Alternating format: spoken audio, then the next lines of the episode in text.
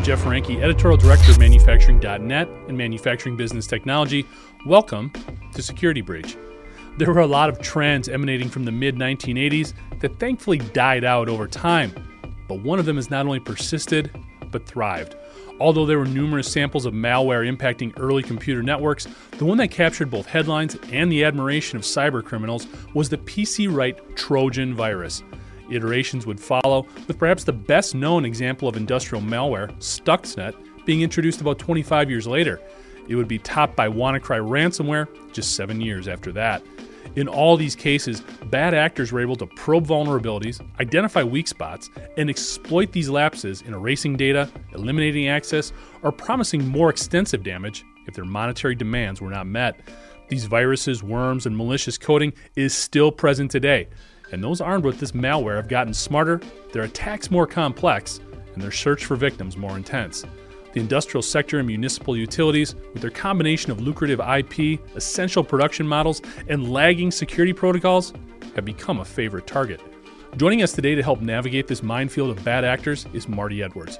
He's the Vice President of OT Security at Tenable, a leading provider of infrastructure and cloud network software and security solutions. Marty, thanks so much for joining us today. You know, when we look at the industrial sector as well as a lot of water treatment facilities, um, utilities, things like that, we're just seeing this huge uptick in cyber attacks coming out of the pandemic, presumably, but there still seem to be really popular targets for these bad actors.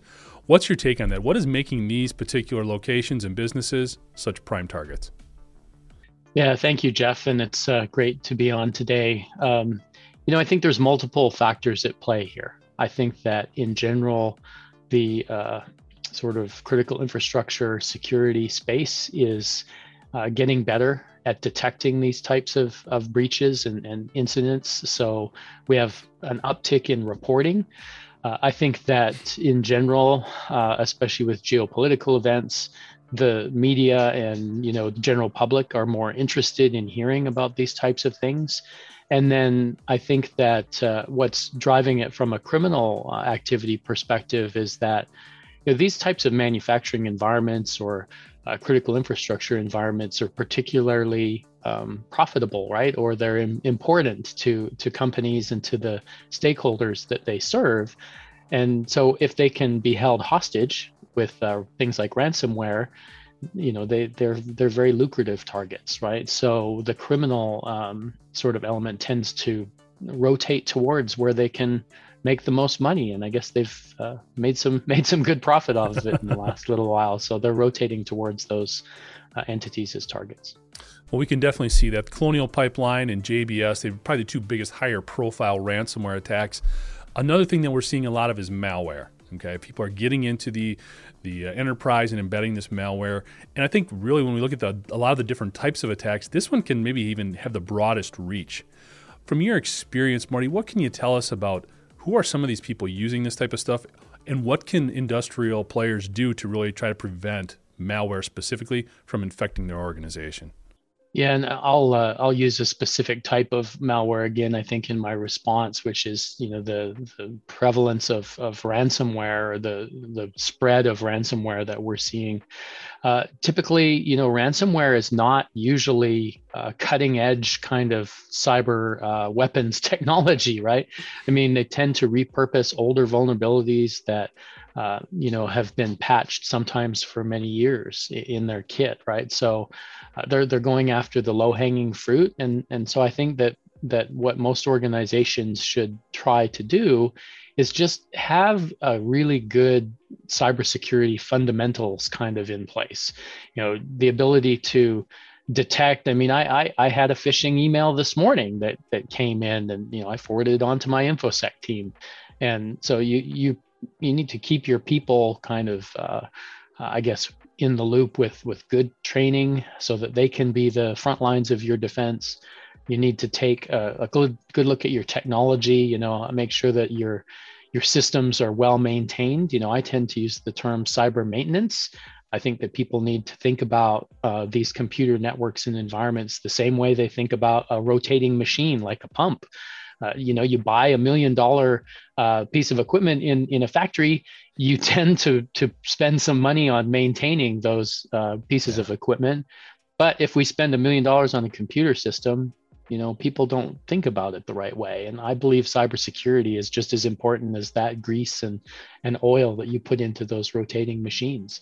So make sure that you've got that, you know, all three aspects of cybersecurity, which in my mind are people, process, and technology. Makes a lot of sense. You know, when we look at a lot of these situations too, I'd, I'd kind of be interested to get your take on something that seems very basic, but continues to really be a challenge, which is password protection. It seems like a lot of folks, especially in the industrial sector, don't put a lot of thought into it, or it's just sort of one of those things. We've heard a lot about double factor authentication, just updating software password on a timely basis. Maybe you could offer some perspective there in terms of either best practices or things you shouldn't be doing. At least make the, the life thing a little bit harder for the uh, attackers here.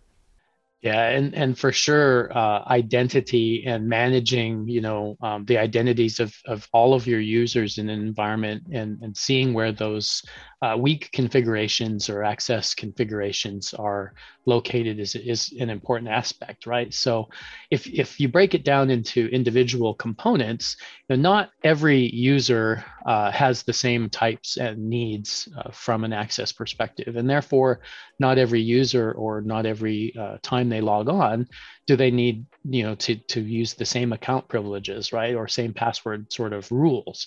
So somebody that is uh, logging on for you know day to day job that isn't a uh, admin or an administrator in the in the network environment, you know, can probably have a, a fairly good strong passphrase. You know, something that you can remember easily, but is also fairly uh, fairly long. You know, I think that we've shown now that the length perhaps is a little is more important than some of the complexity so you don't have to make it all like uh, characters and numbers and, and upside down things you know just sure. have a good lengthy passphrase but then on the other hand if you have people that are remotely accessing your operations uh, you know vendors or um, privileged users like admins and engineers by all means you should be enforcing multi-factor authentication you know um, the you know removable sort of key uh, or some other types of multi-factor authentication so that they have to go through more steps. And i think an other uh, overlooked area is you should also be logging all those connections right? So when people come in at 2.30 in the morning to do some remote maintenance that should be captured. Who logged in? When did they log in? And quite frankly from an operations perspective who gave them the authority to log in? I mean those remote access types of connections uh, don't have to be enabled 24 hours a day. You should only be enabling them uh, when when you have those needs for those types of services Absolutely. So, Marty, we've talked about some of the bad stuff. Let's talk about some of the good stuff. You're currently working at Tenable. Maybe you can tell us a little bit about the company and, and some of the things you're doing and the people you're working with. Yeah, for sure. So, um, I'm the vice president of operational technology. I report into the chief technology officer, which means you know my role isn't necessarily in uh, sales or uh, marketing or something like that. My my role is more around how are we as a company responding to our customers' needs in this area? And I think what we've talked about uh, up to now really uh, kind of encapsulates all that. You know, we've talked about you know things like identity and password um, management and and and that within the critical infrastructures. And so tenable uh, recently acquired a, a, company that does just that does that kind of identity um, and uh, uh, configuration management around active directory implementations. Uh, as well you know you probably have uh, seen recently um, you know that we are uh, intent to acquire a company that does um, you know the uh, sort of internet uh, threat intelligence. So is my system connected to the internet, and do I have some exposure there? So all of these, I think, point to the fact that operational technology security or industrial control system security is is not just about uh, detecting you know a known malware signature on your network uh, it's more than just understanding sort of the assets that you have in your network. It's really um, understanding all of these different risk areas and then combining them all. So, for example, I may have a I may have an industrial computer that's running some uh, older uh, software operating system that has a known vulnerability. Well, if that um, computer also happens to be logged in with a very highly privileged account, and if it also happens to be visible on the internet, you know, combining all those factors together are what I, I think really uh, increases your risk on that particular area. And so that's where we strive to uh, improve is improve the visibility into these operations, uh, understanding with the language of uh, oper- operating technology uh, engineers so that we can communicate with them where those risks are and help them prioritize how to take them off the table. So, Marty, it sounds like a lot of the work you do, you're trying to kind of break down some of those silos that really seem to exist. We tend to think about it primarily in the industrial sector, but really it's it's prevalent throughout. What's some of your experience there in working with companies to make sure everybody's talking to each other on the operational side, the IT side, and, and beyond?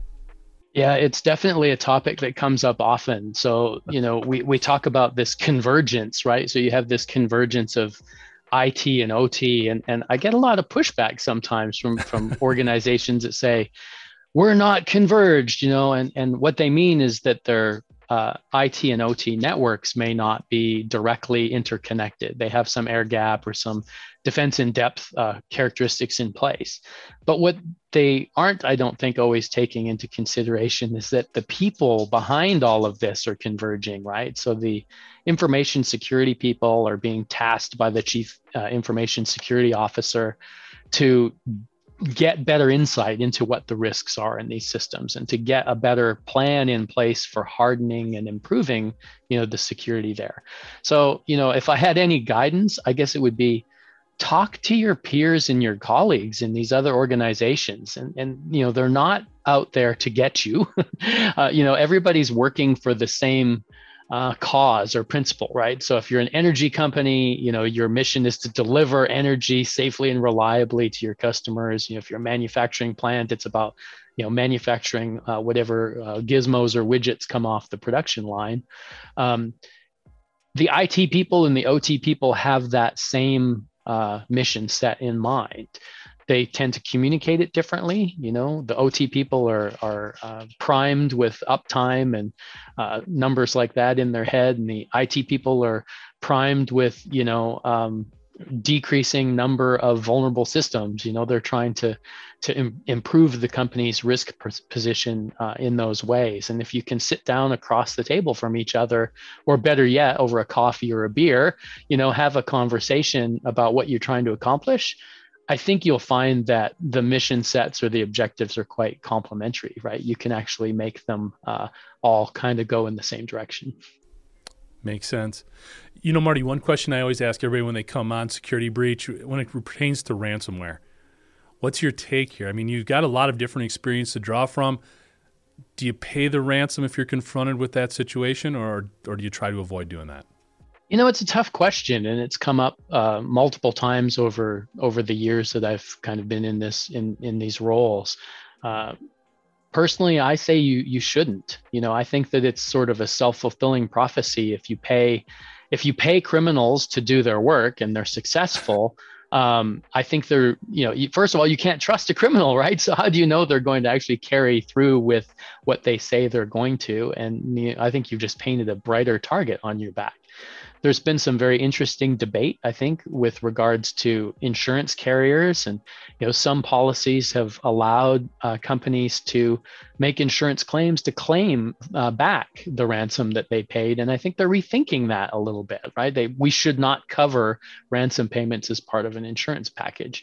So I think that uh, back in the U.S. government uh, days when I was a civil servant, uh, we of course also were uh, very much opposed to the paying of the ransom. So I, I think you've seen uh, any detractors from that position, you know, kind of of whittle away. But ultimately, you know, and I guess I'll, I'll play devil's advocate against myself.